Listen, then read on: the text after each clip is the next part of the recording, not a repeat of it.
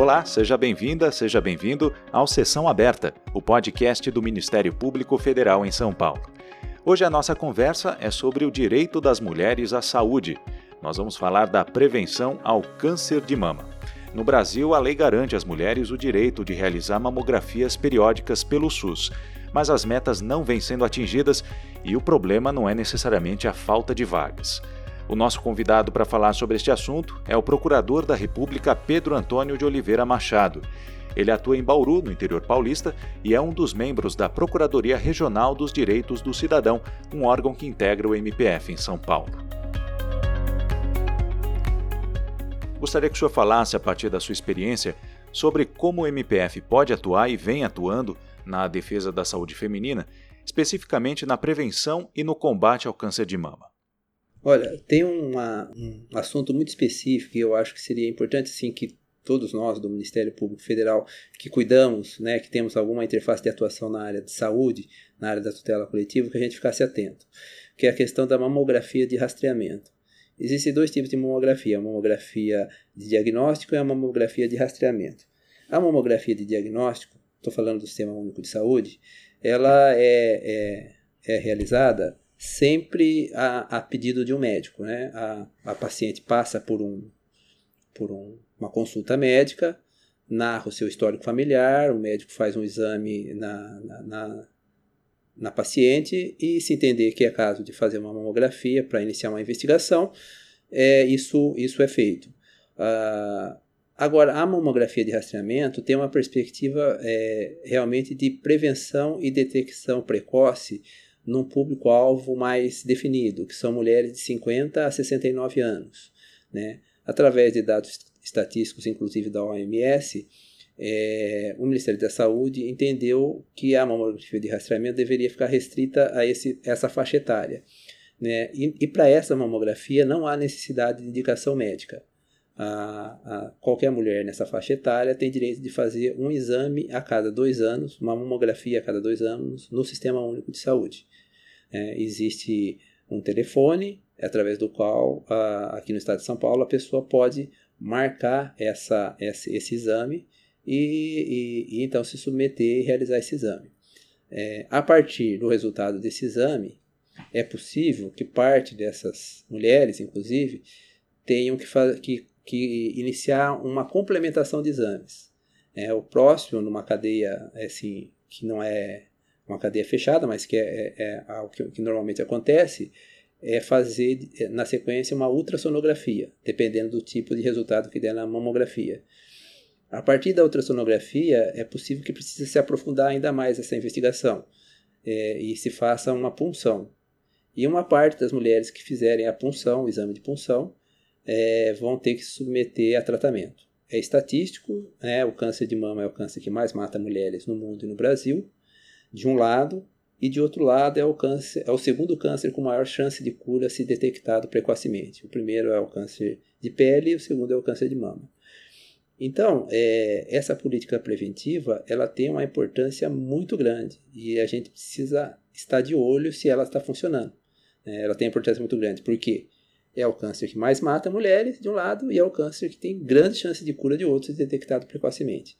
Então, seja sob a perspectiva da defesa do direito à vida e à saúde, né, e do acesso ao tratamento de saúde previsto no artigo 196 da Constituição Federal, seja sob a perspectiva de um, uma melhor aplicação dos recursos do Sistema Único de Saúde, né, já que o tratamento precoce ele é muito mais barato né, e, portanto, impacta menos os custos é, que o Estado tem né, na, nas políticas de saúde pública é, você, é, é, nós precisamos ter uma preocupação especial com relação a esse assunto.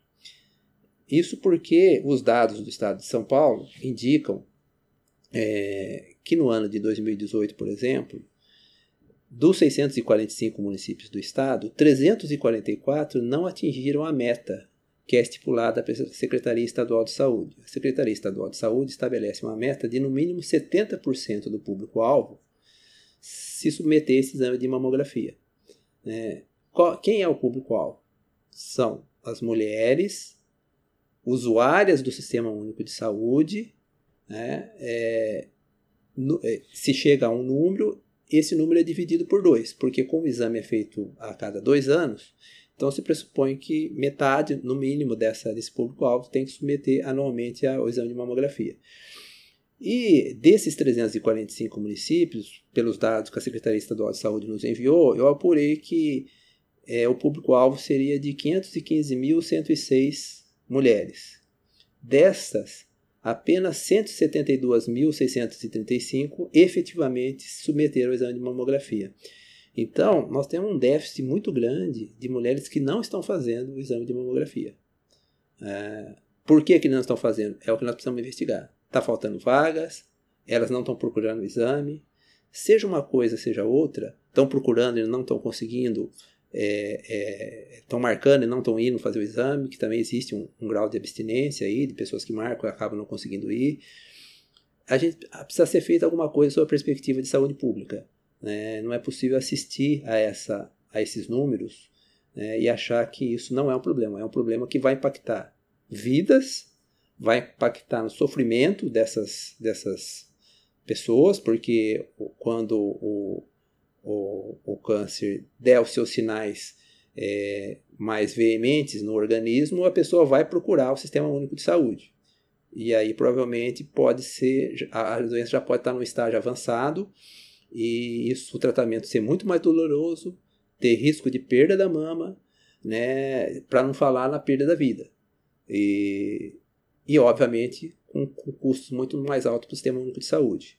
Então, é, é, como eu falei, sob a perspectiva do artigo 196 da Constituição, essa é uma coisa que nós temos tem uma preocupação realmente é, especial, porque, como eu falei, é o câncer que mais mata mulheres. E a, a do ponto de vista infraconstitucional, nós temos é, é, a Lei 12.732 de 2012, que prevê o direito do paciente usuário do SUS de, se, de iniciar o tratamento no prazo máximo de 60 dias após o diagnóstico. É, é, não, não poderia, de acordo com a lei, esse tratamento iniciar em prazo superior a 60 dias, seja uma radioterapia, seja uma quimioterapia, seja uma cirurgia. Ah, e é, mais agora recentemente foi aprovado um projeto de lei, é, o PLC, Projeto de Lei da Câmara 143/2018, que determina que a, o paciente com suspeita de câncer ele tem o direito de realizar a biópsia no prazo de até 30 dias. É, isso, essas duas leis tratam do câncer de uma maneira geral, mas elas têm uma conexão, obviamente, com esse assunto também, né? É, dentre o, as, as, formas de câncer tem o câncer de mama, então ele também, é, as, essas pacientes estão inseridas nesse contexto desses direitos. E, então, é, esse é, o, é, o, é, um, é um problema, acho que grave, é, que envolve o direito à saúde, que envolve uma melhor administração do orçamento da saúde e que, portanto, são temas diretamente ligados à atuação do Ministério Público em tema de, de defesa de direitos coletivos e, e difusos. Bom, como o senhor disse, a realização da mamografia é o estágio inicial, é só o primeiro passo até chegar a um eventual tratamento da doença. E a solução para esse déficit de mamografias pode ser algo até bastante simples. Eu queria ouvi-lo sobre isso. Não é necessariamente uma falta de vagas no SUS a, a raiz desse problema, mas pode até ser que os exames não estejam sendo realizados por uma mera falta de conhecimento das mulheres sobre esse direito, e aí entra também a responsabilidade dos órgãos públicos. É, qual é a avaliação do senhor sobre isso? É, a gente sabe que existe uma campanha é, anual aí, né, é, Outubro Rosa, que trata justamente da prevenção do câncer de mama. É, mas ele trata de uma maneira geral, né? A gente não, aqui nós estamos falando desse público mais específico que, a, que, que seria a mamografia de rastreamento. É, e, obviamente, quando você questiona os gestores, as respostas são meio padrão. Ah, nós já fazemos, esse elenco, um número muito grande de ações que é feito, né, mas a gente tem que parar de trabalhar com essa questão de justificação do que é feito e trabalhar com justificação do qual o resultado que isso está gerando. É, então, é, eu acho que numa atuação a respeito desse assunto, né, o colega que eventualmente for trabalhar com isso, deve ter essa preocupação. É, olha, você está fazendo tudo isso, mas o resultado está indicando que está havendo uma baixa procura. Né? Algo tem que ser feito. Né? Talvez uma busca ativa dessas mulheres, talvez um trabalho mais forte é, para evitar a abstinência, que é o fato da pessoa marcar e não ir ao exame, porque marcar e não ir ao exame é algo grave também, porque esse, esse paciente do SUS que faz isso, ele toma o lugar de um outro que poderia estar fazendo no lugar dele. Né? A, a equipe está lá à disposição, é, a, o aparelho, o mamógrafo está à disposição e a pessoa não vai. É, obviamente que é, é, você, vai, você não vai conseguir gerar essa, a taxa de abstinência, mas existem ações que você pode fazer para diminuir essa taxa de abstinência e existem ações de busca ativa mesmo. Né? É divulgação, é esclarecimento, é informação, né? porque o eventual custo que você tenha nessas ações é infinitamente menor do que o custo depois de receber um paciente em estágio avançado, né, do ponto de vista orçamentário, para não falar, como eu falei, do ponto de vista do sofrimento do paciente a submeter eventualmente a, a um tratamento mais agressivo e, no caso das mulheres, com a situação dramática de eventualmente ter que extirpar uma mama.